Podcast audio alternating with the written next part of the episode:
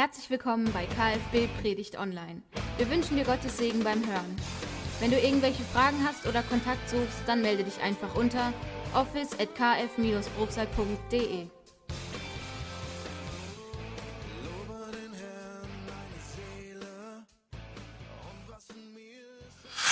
Heiligung.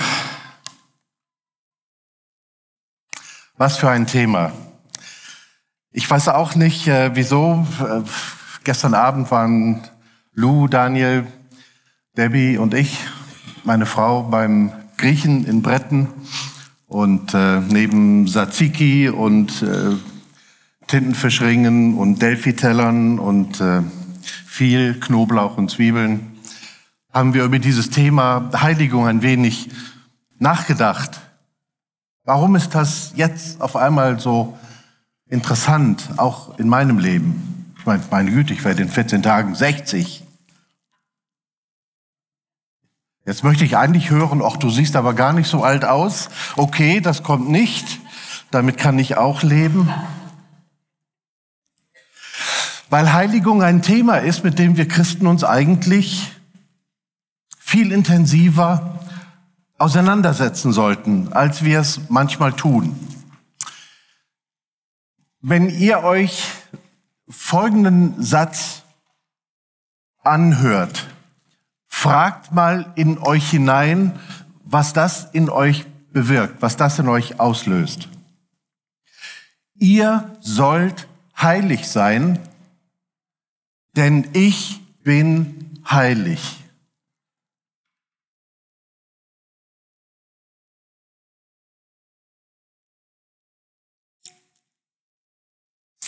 Könnte mir vorstellen, dass es bei einigen von uns einen Druck auslöst. Wie soll ich mich denn mit diesem heiligen Anspruch, den Gott für sich hat, wie soll ich denn diesen Zustand der Heiligkeit je erreichen? Großer Druck. Einige könnte ich mir vorstellen, sagen, Mensch, das ist aber ganz schön gesetzlich. Warum muss ich mich denn so verändern, dass ich dem entspreche, was ein anderer in Perfektion ist und ich nie erreichen werde? Doch Gesetzlichkeit. Und wenn es gesetzlich ist, dann beraubt es mich auch ein Stück weit meiner Freiheit, oder? Was ist denn mit meiner Selbstgestaltung, mit meiner eigenen Reife, meinen eigenen Vorstellungen, wenn doch der Anspruch, der hier formuliert wird, ein ganz anderer ist? Ich soll heilig sein, weil Gott heilig ist. Einige werden noch sagen, das ist ganz schön schwer zu verstehen. Gott kann das doch nicht so gemeint haben. Seine Geschöpfe nach Genesis Kapitel 3 gefallen, Ursünde, verloren auf ewig. Ihr sollt heilig sein, weil ich heilig bin. Ganz schön schwer zu verstehen. Und einige werden vielleicht sagen, ja, das hört sich in der Theorie ganz gut an, aber ist doch unerreichbar, ist doch unrealistisch, ist doch, naja gut, gehört zum frommen Jargon dazu. Geht euch das auch ein bisschen so? In der Auseinandersetzung mit der Frage, was heißt das denn für mich persönlich? Ich bin heilig und du sollst heilig sein? Nun, aus diesem Schriftzitat, das ist ja nicht von mir, sondern kommt aus der Schrift, aus der Bibel, aus dem dritten Buch Mose, Kapitel 19, Vers 2, können wir vier Erkenntnisse ableiten. Vier Erkenntnisse. Dritte Mose 19, Vers 2. Die erste Erkenntnis, Gott ist heilig. Das sagt sich so einfach, aber mit der Heiligkeit Gottes verbindet sich ja auch die Perfektion in Reinkultur die absolute Sündlosigkeit. Etwas, das ich mir mit meinem kleinen menschlichen Verstand hier überhaupt nicht vorstellen kann. Gott ist heilig. Eine zweite Erkenntnis. Ich bin es nicht. Soll es aber sein. Da passt die Heiligung rein, über die wir uns gleich noch ein wenig intensiver austauschen werden. Die dritte Erkenntnis, die mit dieser Aussage kommt, ist, ihr sollt ich bin. Das drückt eine Dynamik aus. Wenn ich etwas soll, dann habe ich es ja noch nicht, aber ich will ja dahin. Also eine dynamische Beziehung. Ah, okay. Ein Prozess. Und eine vierte Erkenntnis ist, das Sein kommt vor dem Tun. Das Sein kommt vor dem Tun. Ihr sollt heilig tun. Nein, ihr sollt heilig sein. Denn ich bin heilig. Es drückt also eine Dynamik aus, die sich an einer Dynamik Gottes orientiert, mit der er mit uns Menschen in seiner Beziehung unterwegs ist. Petrus schreibt das im ersten Petrusbrief, Kapitel 1, Vers 15 so. Jetzt aber sollt ihr in allem, was ihr tut, Dynamik, heilig sein, Statik, genauso wie Gott, der euch berufen hat, heilig ist. Das heißt also, das Tun erwächst aus dem Sein. Und das ist jetzt keine fernöstliche Om-Philosophie, sondern es bringt im Grunde genommen das, worum es geht, auf den Punkt. Wenn es nicht von innen heraus kommt und sich nach außen auswirkt, dann stimmt bei uns Christen etwas nicht. Und dieser Prozess von innen nach außen, dieses innen drin und dann außen, das, das ist, was die Bibel mit dem Prozess der Heiligung beschreibt. Wir können es also auch so übersetzen, persönliche Heiligung an dem Maßstab Gottes, der heilig ist, bedeutet, ich widme, ich gebe mein ganzes Leben Gott hin. Ich weihe Gott mein ganzes Leben. Und das ist der zentrale Schlüssel alles geistlichen Strebens im Prozess der Heiligung, in der Dynamik der Heiligung, diesen Anspruch Gottes wahrzunehmen, heilig zu sein, denn er ist heilig. Mit anderen Worten, das ist ein lebenslanger Prozess. Wenn ich 60 werde, dann ist das ein, eine Tatsache. Aber mit 60 bin ich noch nicht so heilig, wie Gott möchte, dass ich heilig bin. Aus diesem Prozess der Dynamik lässt er mich nicht raus, wenn ich 60 werde oder wenn ich in Rente gehe oder wenn, nein, lebenslang. Und das ist doch auch schön, oder? Gott nimmt dich und mich unser Leben lang an die Hand und führt uns zu sich hin. Und das Fundament, aus dem heraus wir diesen Prozess der Heiligung und diese Thematik der Heiligung überhaupt betrachten können, das Fundament kommt allein aus der Schrift. Allein aus der Schrift. Justin Peters, ein amerikanischer Pastor, sehr konservativer Theologe, der hat einmal gesagt, alles, was den Menschen von seinem Vertrauen in das Wort Gottes abbringt, ist nicht das Werk des Autors des Wortes Gottes.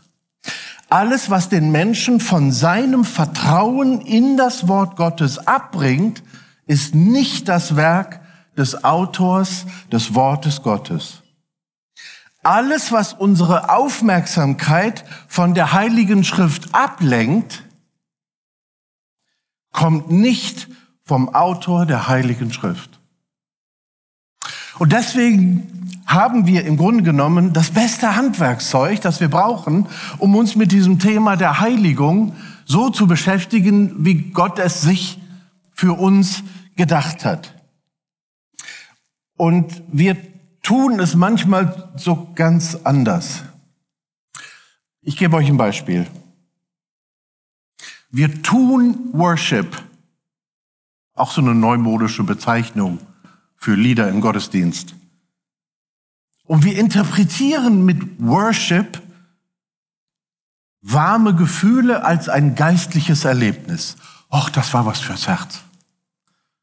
Das bringt mich Jesus näher. Versteht ihr, was ich meine? Ich will das auch nicht ins Lächerliche ziehen, aber es soll deutlich machen, dass wir manchmal, das ist nicht Heiligung, nur wenn wir inbrünstig miteinander ein paar geistliche Lieder singen. Oder wir hören und ich komme genug rum, um es immer wieder zu hören und auch in der Gemeinde, in der Debbie und ich zurzeit aktiv sind, habe ich es sehr bewusst wahrgenommen. Wir hören lieber auf Visionen und Träume Einzelner, als dass wir uns in der Schrift verwurzeln. Es ist viel spannender, jemandem zuzuhören, oh, ich hatte einen Traum und Jesus ist mir begegnet und Oder ein drittes Beispiel. Wir machen Gemeinde. Wir machen Gemeinde. Und wir denken uns die nötige Organisation und die entsprechende Struktur. Und dann haben wir alles, was wir brauchen, um Gemeinde zu sein. Ja, das ist Organisation, aber nicht unbedingt Organismus. Also auch das ist es nicht. Oder ein viertes und letztes Beispiel. Wir leben unseren Alltag und Gott soll uns dabei segnen. Wir gehen davon aus, dass wir am Sonntag im Gottesdienst gehen und Gott belohnt das, indem er uns von Montag bis Samstag entsprechend segnet in dem, was wir tun.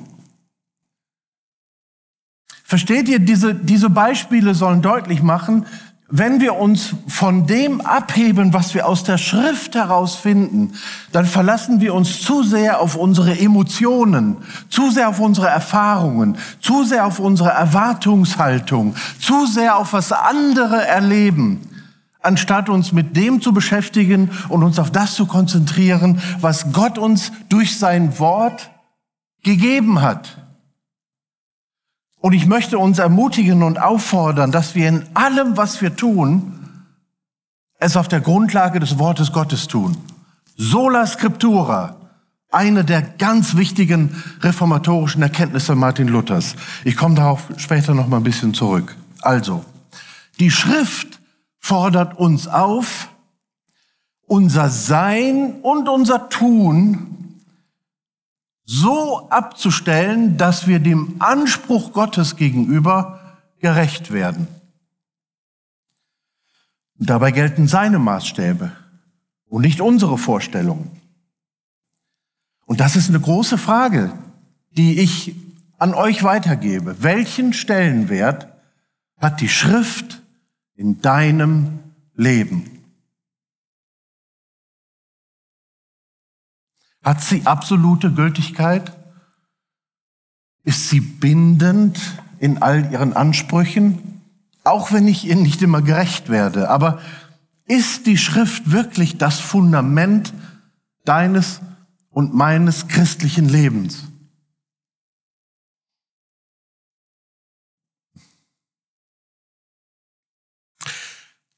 Ich finde die Bibel so faszinierend, weil sie mir oft auf einer Ebene begegnet, die ich verstehen und nachvollziehen kann. Zum Beispiel, die Bibel spricht oft in Bildern mit dem Ziel, geistliche Wahrheiten zu erklären.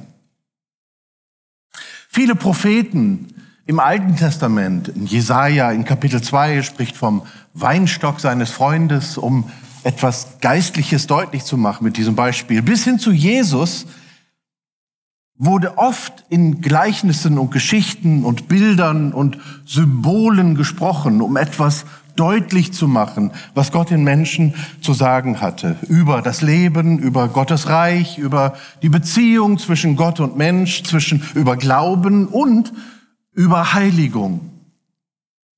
Heiligung bedeutet, sich Gott zu weihen und um es im Normaldeutsch zu formulieren, ganz für Gott zu leben. Das ist Heiligung. Die Festlegung, die persönliche Festlegung ganz für Gott zu leben. Da, wo ich bin, mit dem, was ich habe, ganz für Gott zu leben. Und das möchte ich heute vertiefen. Und die heutige Botschaft Gottes in der Anmoderation wurde schon gesagt, kommt aus dem Alten Testament, nämlich aus dem dritten Buch Mose, Kapitel 16. Dritte Buch Mose, Kapitel 16. Und ihr könnt so eine kleine Eselsbrücke hier einbauen, wenn ihr an Johannes 3, Vers 16 denkt. Johannes 3, Vers 16, um 3. Mose 16 zu verstehen. So eine kleine Eselsbrücke. Denn Johannes 3, Vers 16 ist die Erfüllung all dessen, was wir in 3. Mose 16 lesen.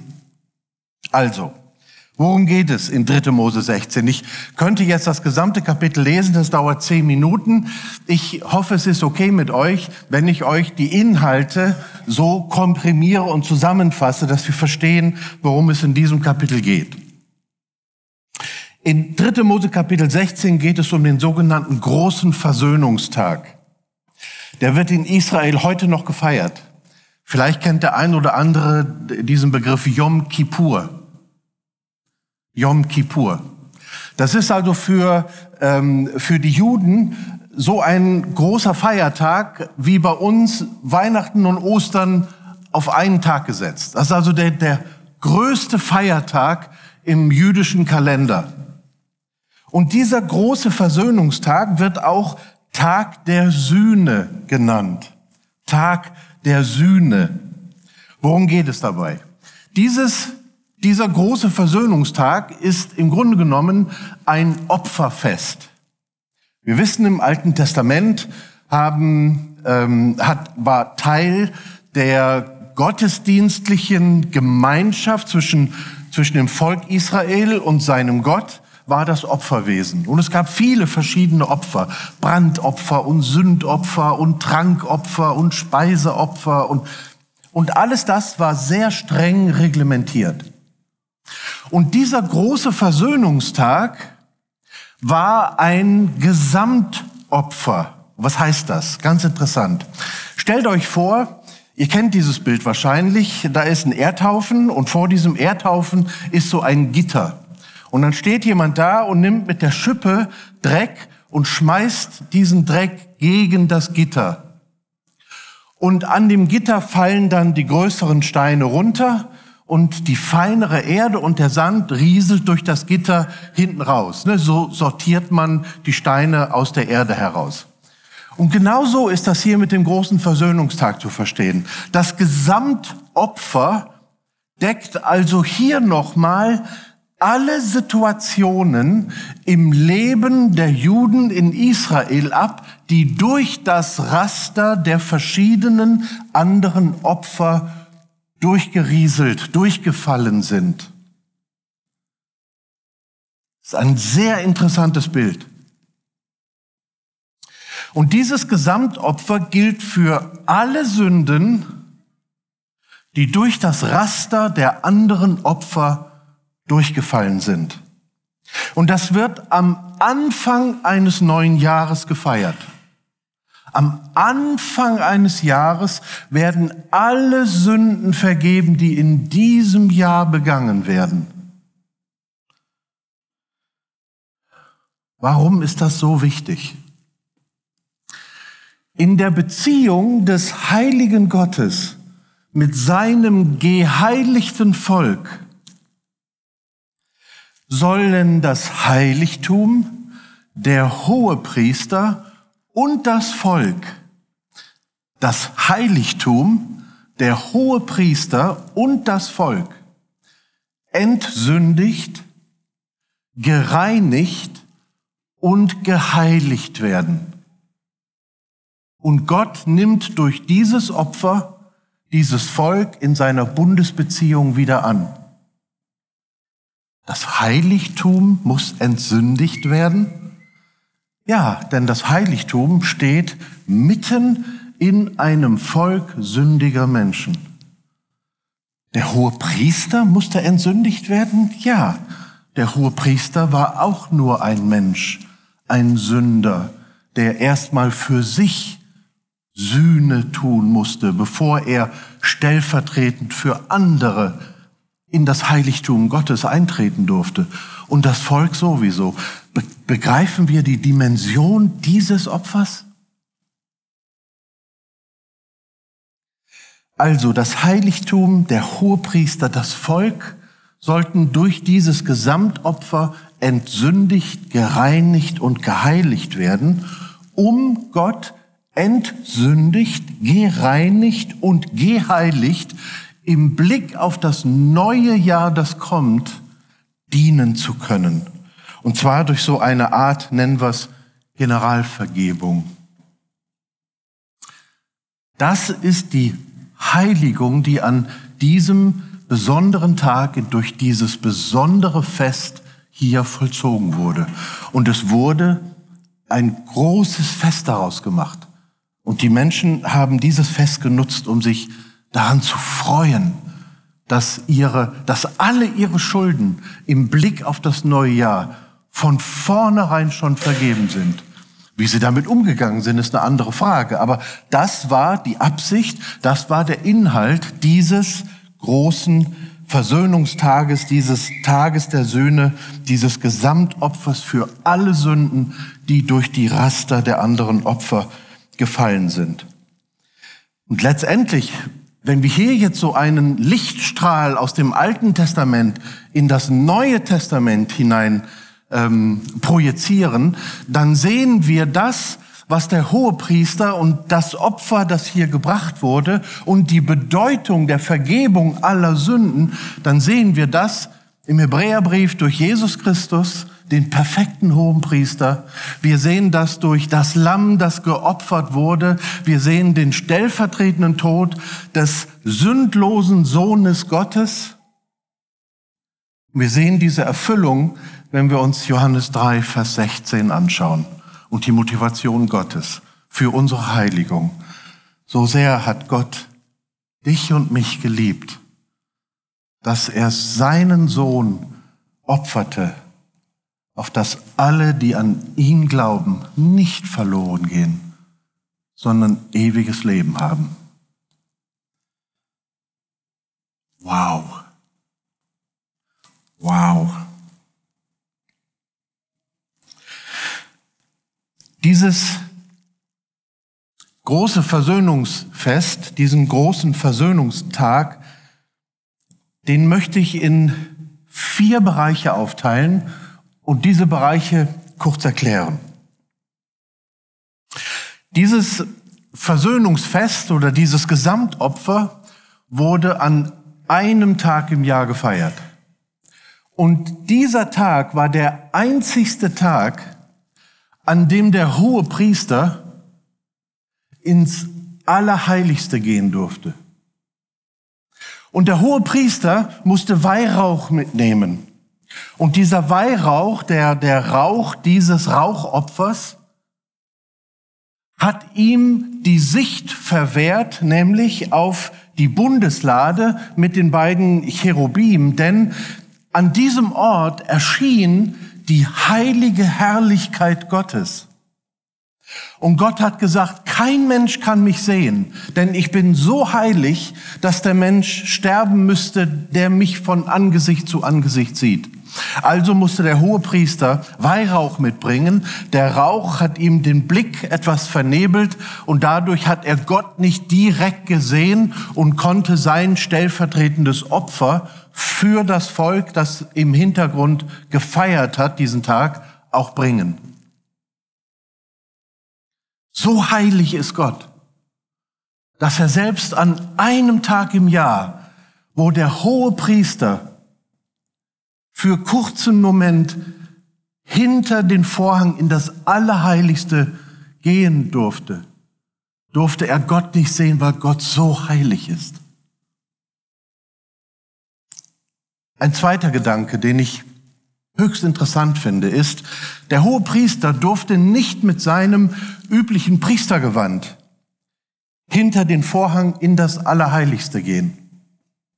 Er musste sich, bevor er durch den Vorgang gegangen ist, er musste sich ausziehen, er musste sich waschen und musste einfache Leinenkleider tragen.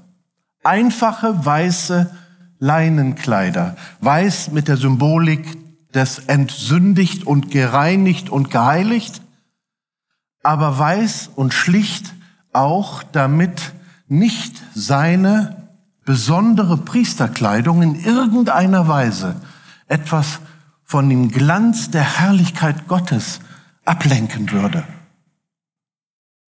Der hohe Priester musste ganz schlicht und einfach vor den heiligen Gott treten. Ein drittes. An diesem Tag wurden viele Opfer gefeiert. Aber das zentrale Opfer an diesem großen Versöhnungstag war, dass das Volk Israel dem hohen Priester zwei Ziegenböcke gebracht hat. Und der hohe Priester hat dann per Handauflegung symbolisch auf beide Ziegenböcke die gesamte Schuld des Volkes abgeladen. Dann wurden die heiligen Lose ähm, ähm, geworfen und der, auf den das Los mit Ja geantwortet hat, dieser Ziegenbock wurde geopfert. Er musste sterben, sein Blut musste fließen. Blut muss fließen, um Sünde zuzudecken. Dieses Blut hat dann der Hohepriester im Allerheiligsten an die Bundeslade gesprengt. Und der andere Ziegenbock, der wurde in die Wüste geschickt. Da kommt der Ausdruck Sündenbock übrigens her. Das heißt also, die Sünde wurde weggetragen. Jetzt fragen wir uns, warum denn diese doppelte Bedeutung? Warum zwei Böcke? Der eine musste sterben, sein Blut wurde an den Altar gesprengt und der andere Bock, der wurde in die Wüste geschickt, also die, Wüste, die Sünde wurde weggetragen. Der Hintergrund ist im Grunde genommen einfach. Es ist eine Doppelung. Und eine Doppelung in der Bibel gibt dem Ganzen ein besonderes Gewicht. Und wenn wir das auf unserem Lichtstrahl ins Neue Testament projizieren, dann sehen wir Jesus Christus, der am Kreuz sein Blut vergoss, sein stellvertretendes Opfer als Opferlamm, das nicht im Tempel, im Heiligtum geschlachtet wurde, sondern außerhalb der Stadtmauern, auf diesem Hügel Golgatha wo er von den Römern gekreuzigt wurde, sehen wir diese Erfüllung dessen, was der große Versöhnungstag symbolisierte, in dem, was Jesus als perfekter hoher Priester, als perfektes Lamm Gottes für uns erwirkt hat, indem er durch dieses, durch diese eine Tat unsere gesamte Lebensschuld auf sich genommen und gesühnt hat. Und eine letzte Beobachtung, und die ist sehr, sehr wichtig. Das Volk hat an diesem Tag nicht gearbeitet und sollte fasten in der Vorbereitung auf dieses Versöhnungsfest. Das heißt also, Gott hat an diesem großen Versöhnungstag die äußeren Rahmenbedingungen geschaffen, dass die Menschen, die von überall hergekommen sind, um diesen Tag miteinander zu feiern, dass die nicht arbeiten brauchten. Das ist vielleicht vergleichbar mit unserem Sonntag, an dem wir nicht arbeiten müssen. Und in der Vorbereitung dieses Tages ohne Arbeit sollte sich das Volk auf dieses Opferfest vorbereiten. Es sollte also fasten. Und im Hebräischen wird dieses Fasten übersetzt mit die Seele demütigen. Die Seele demütigen. Es geht also nicht nur darum, dass zwei Böcke ausgewählt werden. Es geht nicht nur darum, dass der hohe Priester von dem Blut eine Zeremonie vollzieht und ins Allerheiligste geht, um da etwas zu machen, was das Volk ja von außen gar nicht gesehen hat. Es geht nicht darum, dass der hohe Priester in einer bestimmten einfachen Kleidung diese Zeremonie abspulen musste, sondern es geht auch darum, dass das Volk sich entsprechend vorbereitet. Übertragen wir das doch mal auf unsere heutige Zeit. Wir haben einen Sonntag, an dem wir nicht arbeiten. Wir bereiten uns sonntags auf einen Gottesdienst vor, um den zu feiern, der hier in 3. Mose 16 beschrieben wird, dessen Erfüllung wir über Johannes 3, Vers 16 sehen. Und wir kommen nicht einfach nur in den Gottesdienst, um eine Stunde oder anderthalb Stunden Gottesdienst zu erleben, sondern wir kommen vorbereitet, indem wir bewusst in der Zeit vor dem Gottesdienst nicht arbeiten und Zeit haben, unsere Seelen zu demütigen. In der Vorbereitung auf die Begegnung mit dem heiligen Gott. Das ist Heiligung. Das ist Heiligung. Nun, jetzt werden einige sagen, naja, ich bin aber kein hoher Priester. Ich kann keine weiße Kleidung anziehen. Man könnte ich schon, aber es sähe hier ein bisschen komisch aus. Ich muss heute keine Böcke mehr schlachten und muss keinen Bock mehr in die Wüste schicken. Hier gibt's ja keine Wüste. Leute, wir müssen die Symbolik dahinter verstehen. Die Symbolik auf der einen Seite und die Erfüllung auf der anderen Seite und dann die Übertragung auf uns machen. Du sagst, ich bin kein Hohepriester, ich sage dir, du bist ein Priester. Eines der großen reformatorischen Erkenntnisse Martin Luthers war das sogenannte Priestertum aller Gläubigen. Das Priestertum aller Gläubigen. Und das ist die Verbindung zwischen dem, was wir in der Schrift lesen, die für uns Maßstab für Lehre und Leben, für Sein und Tun ist, und dem, was diese Bedeutung dieses großen Versöhnungstages auch für uns heute noch bedeutet. Ich zitiere Martin Luther. Einem jeglichen Christenmenschen, also jeder von uns, einem jeglichen Christenmenschen gebührt es, sich des Glaubens anzunehmen, ihn zu verstehen, zu verteidigen und alle Irrtümer zu verdammen. Das ist die Aufgabe des allgemeinen Priestertums im Neuen Testament, so wie Martin Luther es für jeden von uns verstanden hat. Einem jeglichen Christenmenschen gebührt es, sich des Glaubens anzunehmen, ihn zu verstehen, zu verteidigen und alle Irrtümer zu verdammen. Das Priestertum aller Gläubigen hat also nichts mit dem Pfarrertum aller Gläubigen zu tun. Es entspricht ja keinem Dienstverständnis einem Amtsverständnis. Das Priestertum aller Gläubigen ist stellvertretendes, verantwortliches, ganzheitliches Handeln eines Christen im privaten und öffentlichen Leben. So habe ich es mal versucht auf den Punkt zu bringen. Das Priestertum aller Gläubigen ist stellvertretendes, verantwortliches, ganzheitliches Handeln eines Christen im privaten und öffentlichen Leben. Und wisst ihr was?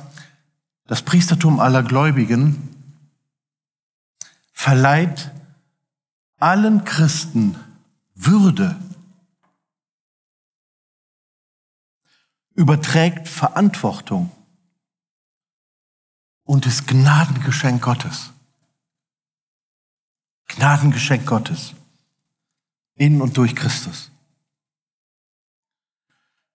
Und das hat doch für uns, für das Thema der Heiligung, eine ganz, ganz große Bedeutung. Wenn ich mir also diesen großen Versöhnungstag noch einmal ansehe, wir haben uns diese vier Hauptbereiche angeguckt, dann möchte ich jetzt über die Bedeutung für uns persönlich am 21. November? Oder ist heute der 20.? 20. November. Sonntag, 20. November. Ja, ich denke halt an den 29. diese berühmt-berüchtigte Zahl, wo ich endlich 60 werde. Also heute am 20. November 2022. Was bedeutet das, was wir bis jetzt gehört haben, für uns und das Thema der Heiligung? Erstens, 3. Mose 16, Vers 4. Und er, Der hohe Priester soll den heiligen leinenen Leibrock abziehen, anziehen und soll ein leinenes Unterkleid an seinem Fleisch haben und sich mit einem leinenen Gürtel gürten und einen leinenen Kopfbund umbinden. Denn das sind die heiligen Kleider, und er soll sein Fleisch im Wasser baden und sie anziehen. Also, das ist die Kleidung dieses hohen Priesters. Eine ganz schlichte Kleidung, weil nichts vom Glanz der Herrlichkeit Gottes ablenken soll. Nichts. Und auch der hohe Priester musste sich vor dem heiligen Gott demütigen, weil er selber Sündenvergebung brauchte.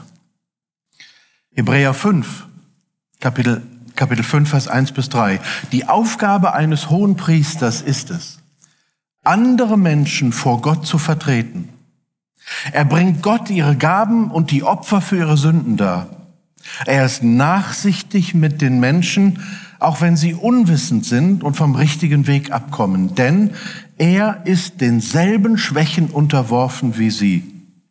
Deshalb muss er nicht nur für ihre, sondern auch für seine eigenen Sünden Opfer bringen. Das ist etwas, das ich über das Thema Heiligung für mich unter dem Aspekt des allgemeinen Priestertums für mich persönlich mitnehme. Die Fragestellung, fehlt es uns nicht oft an einer demütigen Schlichtheit in der Gottesbegegnung? Weil ihm alleine alle Ehre gebührt. Und ich dankbar anerkennen darf, dass dieser große, gnädige, barmherzige, heilige Gott meinen Namen kennt.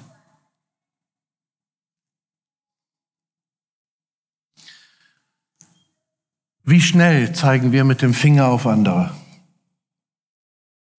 Jesus sagt, ihr seht immer den Splitter im Auge des anderen, bevor ihr den Balken in eurem eigenen Auge seht. Wie schnell passiert uns das? Wie schnell passiert mir das? Und wie oft halten wir uns für besser? und reihen uns in die Reihe der Pharisäer ein. Wir Christen sind vom Heiligen Geist berufen, Kinder Gottes zu sein und ihm ganz zu dienen. Heiligung, ganze Leben Gott weihen.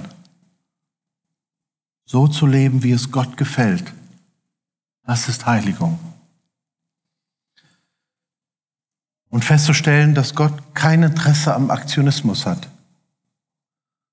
so schlicht und so einfach gekleidet wie dieser hohe Priester, stellvertretend für das Volk Israel, und wir reden hier über zweieinhalb Millionen Menschen, so schlicht und einfach er dieses Opfer vollziehen durfte, nicht musste, durfte, macht deutlich, Gott hat kein Interesse an unserem Aktionismus. Er will mein Herz sein und dann das tun. Ich belege das mit Psalm 51, Vers 12.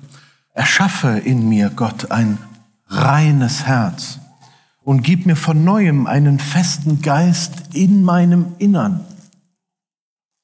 Psalm 86, Vers 11. Gott zeige mir den richtigen Weg, damit ich nach deiner Wahrheit lebe. Gib mir das Verlangen ins Herz, dich zu ehren. Sein, dann tun. Und Jesus bringt es auf den Punkt in Lukas 12, Vers 24.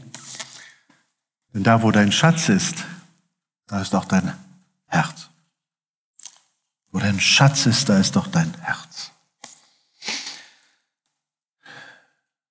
Diese Frage müssen wir uns im Lichte des Anspruches Gottes an seine Heiligkeit und unsere Dynamik heilig zu sein, so wie er heilig ist, die müssen wir uns gefallen lassen. Wo ist dein Schatz? Wo ist dein Herz? Wem gehört dein Herz heute Morgen? Ist es entsündigt? Ist es gereinigt? Ist es geheiligt?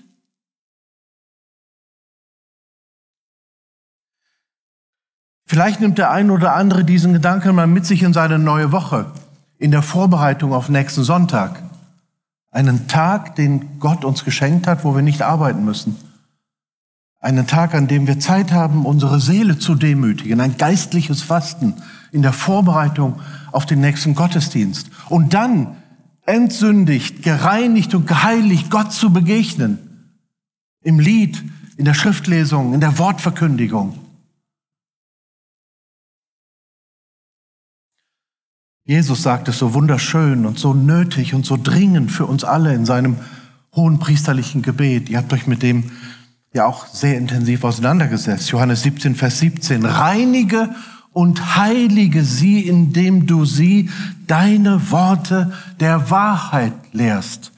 Verstehen wir die Bedeutung des Wortes Gottes für unser Leben in der Heiligung, in der Dynamik dessen, wie wir unser Leben vor Gott gestalten sollen? Das ist die Heiligung, der hohe Priester mit seiner schlichten Leinenkleidung und in einem so wichtigen Amt, dass wir uns selber da auch demütigen in der Art und Weise, wie wir Gott begegnen. Ein zweiter Gedanke. Heiligung bedeutet Absonderung von der Sünde. Und Aaron soll den Jungstier als Sündopfer für sich selbst bringen und Sühnung erwirken für sich und sein Haus. Im Grunde genommen können wir das heute nochmal so mit der Absonderung von Sünde beschreiben. Das wurde im Alten Testament eben gemacht, dass man die Sünde zugedeckt hat. Der Gedanke für uns heute ist, Geschwister, wir haben heute in den meisten Gemeinden, in den meisten freikirchlichen Gemeinden kein Sakrament der Buße und der Beichte und der Sündenvergebung mehr. Wir haben in unseren Gemeinden kaum eine wirksame Seelsorge.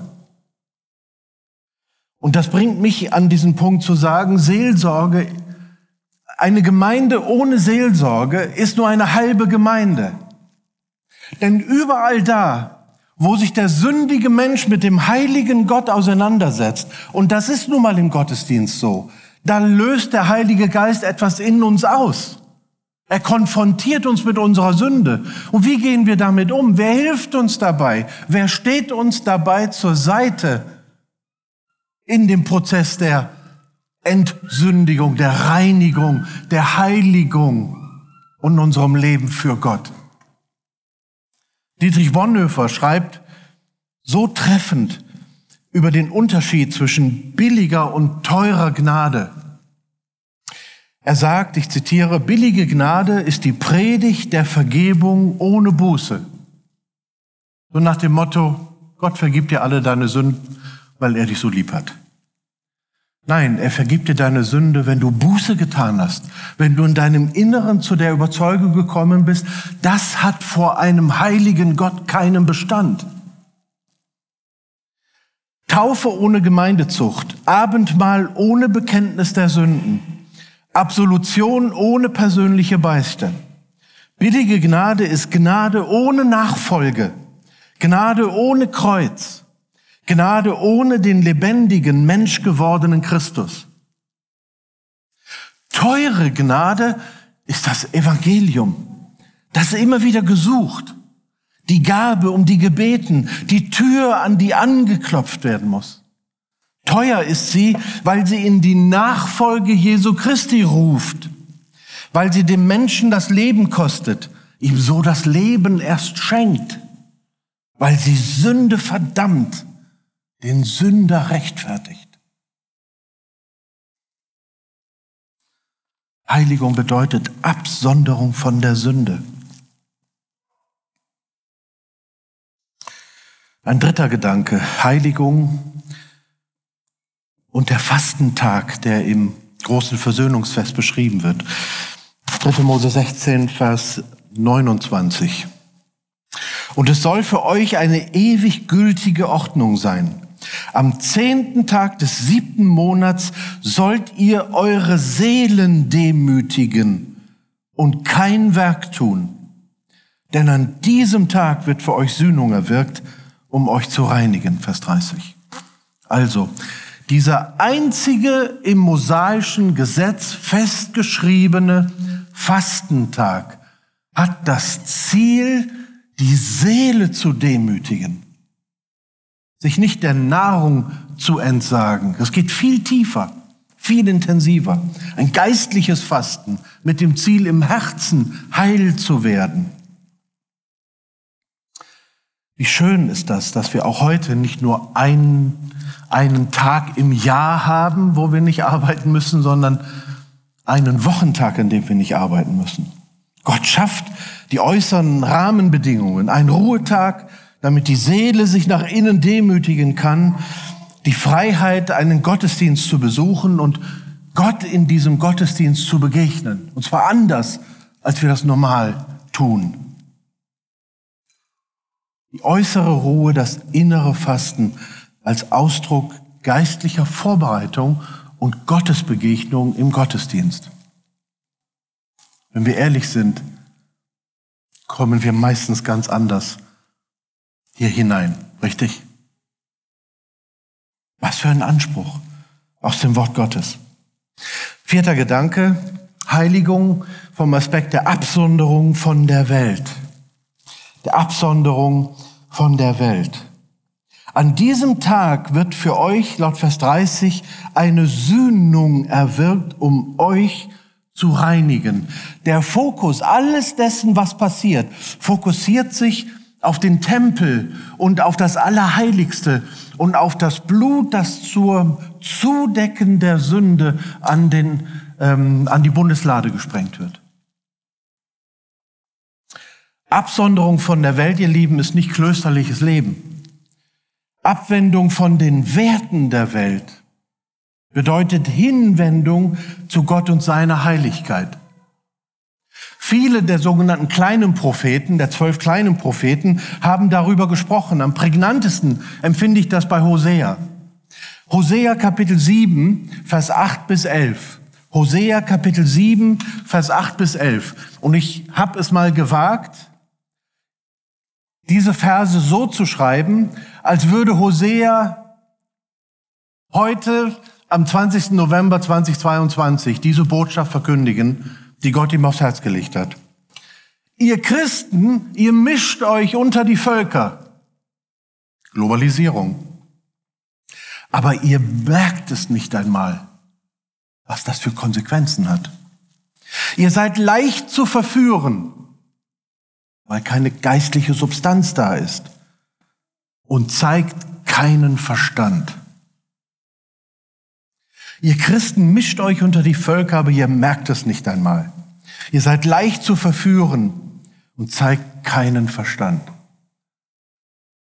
Damit meint Gott ja nicht, dass wir uns nicht mit, dass, dass wir Rassenunterschiede, die Deutschen und die Ausländer, das hat damit überhaupt nichts zu tun. Das Mischen unter die Völker hatte hier den Sinn, deutlich zu machen, dass der Götzendienst, der in anderen Völkern betrieben wurde, Auswirkungen auf das religiöse Leben in Israel hatte. Und weil keine geistliche Substanz war, hat sich Israel mehr und mehr und weiter und weiter vom Gott Israels und vom mosaischen Gesetz gelöst und getrennt. Dagegen haben die Propheten im Alten Testament gesprochen. Also die Heiligung, die Absonderung bedeutet Hinwendung zu Gott, Fokus auf Gott, Heiligung. Wie zeigt sich das denn bei uns in unserem Leben für Gott? in der Andersartigkeit unserer Lebensführung und Lebensprägung. Wenn es tatsächlich stimmt, dass wir Freikirchen uns auf das lutherische Erbe der fünf Solis berufen. Wir haben hier vor einigen Jahren diese fünf Solis mal in, in, in einigen Gottesdiensten sehr ausführlich erklärt. Nur Christus, Christus allein, nur die Schrift, die Schrift allein, nur der Glaube, nur die Gnade und in allem Gott die Ehre. Das ist Absonderung von der Welt und Hinwendung zu Gott. Und der fünfte und letzte Punkt in der Anwendung ist der Gottesdienst, der damit verbunden ist.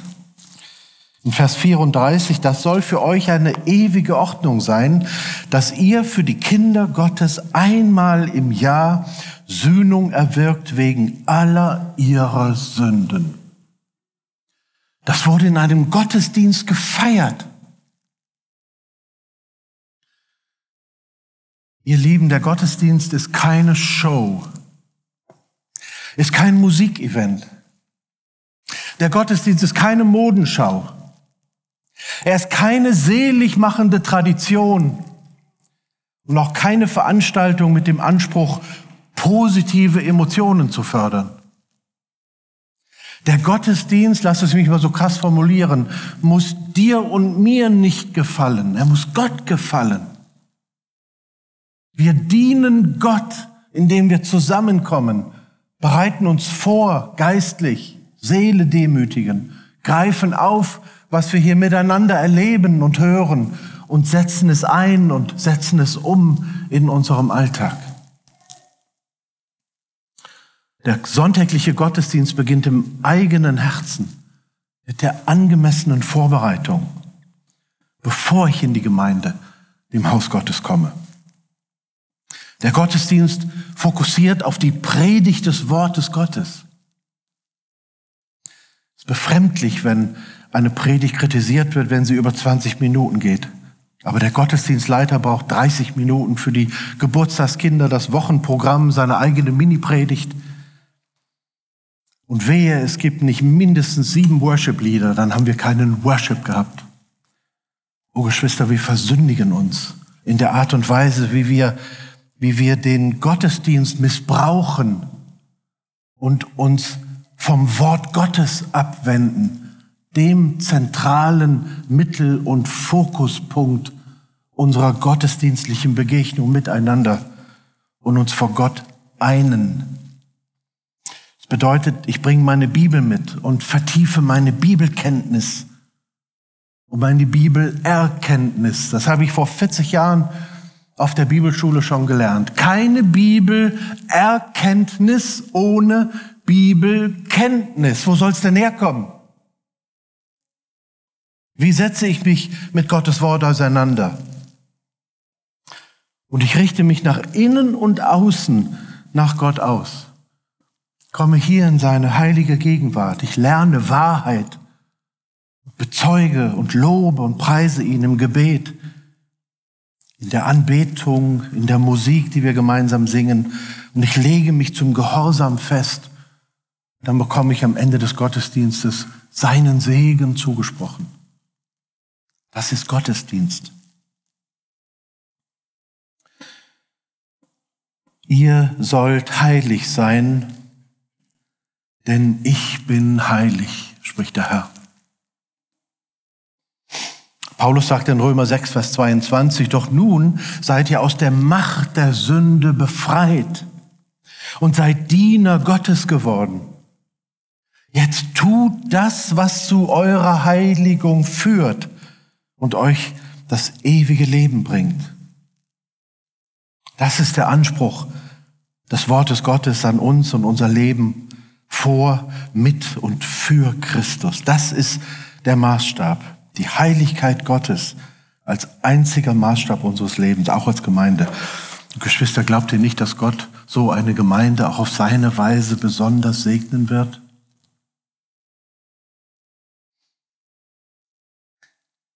Pragmatischer zusammenfassen, als Jakobus es getan hat, kann ich es auch nicht. Deswegen höre ich hier auch auf und zitiere Jakobus Kapitel 1, die Verse 21 bis 25. Jakobus Kapitel 1, Verse 21 bis 25.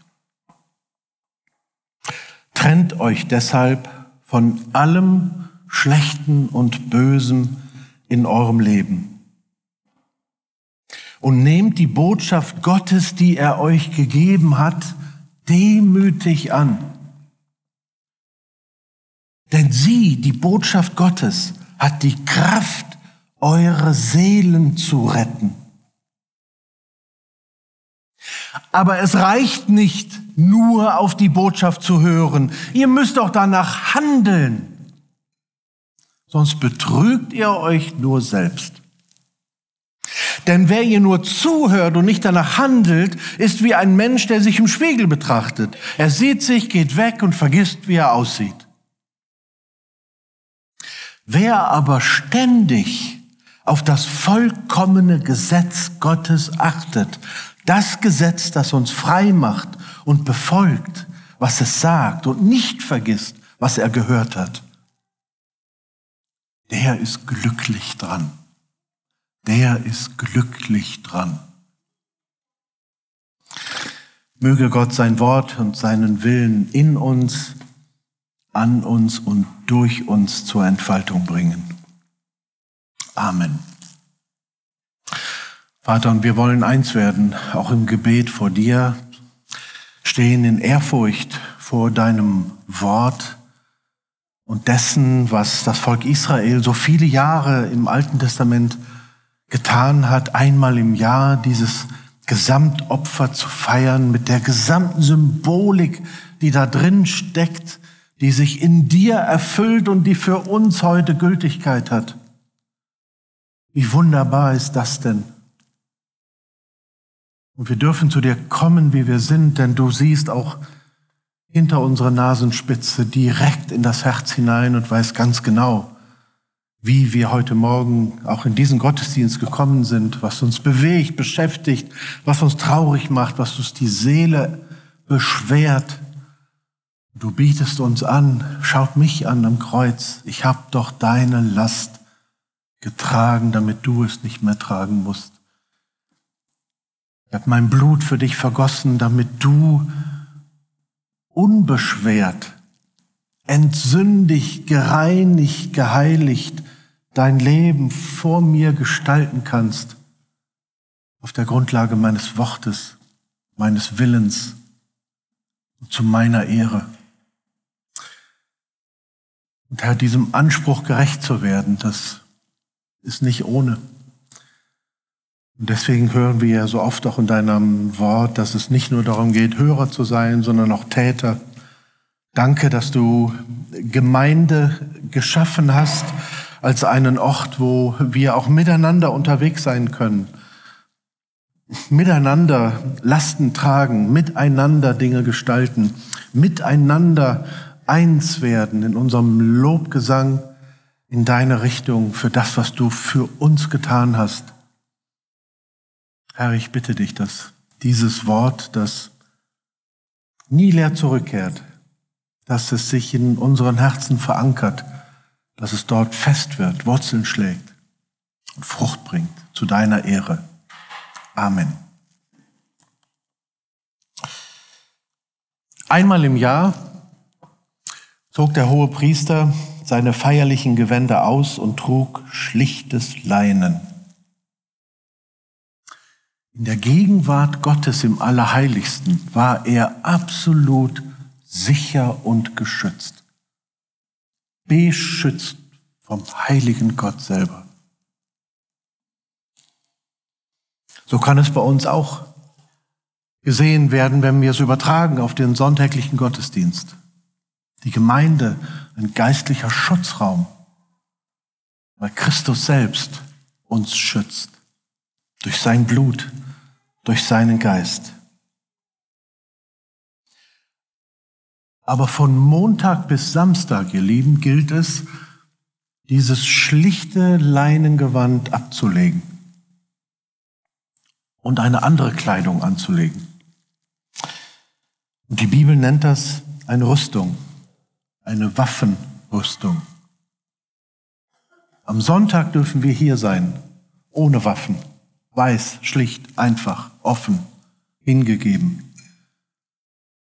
Und gesegnet werden wir in eine Woche entlassen, in der wir eine andere Kleidung tragen, weil in der Woche, weil wir in der Woche einen geistlichen Krieg führen und diese Waffenrüstung brauchen. Und darum wird es vor Weihnachten gehen. Ich glaube, am 18.12., an dem Sonntag darf ich noch einmal hier sein und möchte über dieses Thema im Neuen Testament der geistlichen Waffenrüstung, das vertiefen und was es bedeutet auch für unsere Heiligung, nicht nur in der Vorbereitung für den Gottesdienst, sondern in der Vorbereitung für die Woche, in die jeder von uns morgen früh wieder eintaucht. Das schon mal als kleinen Hinweis. Danke.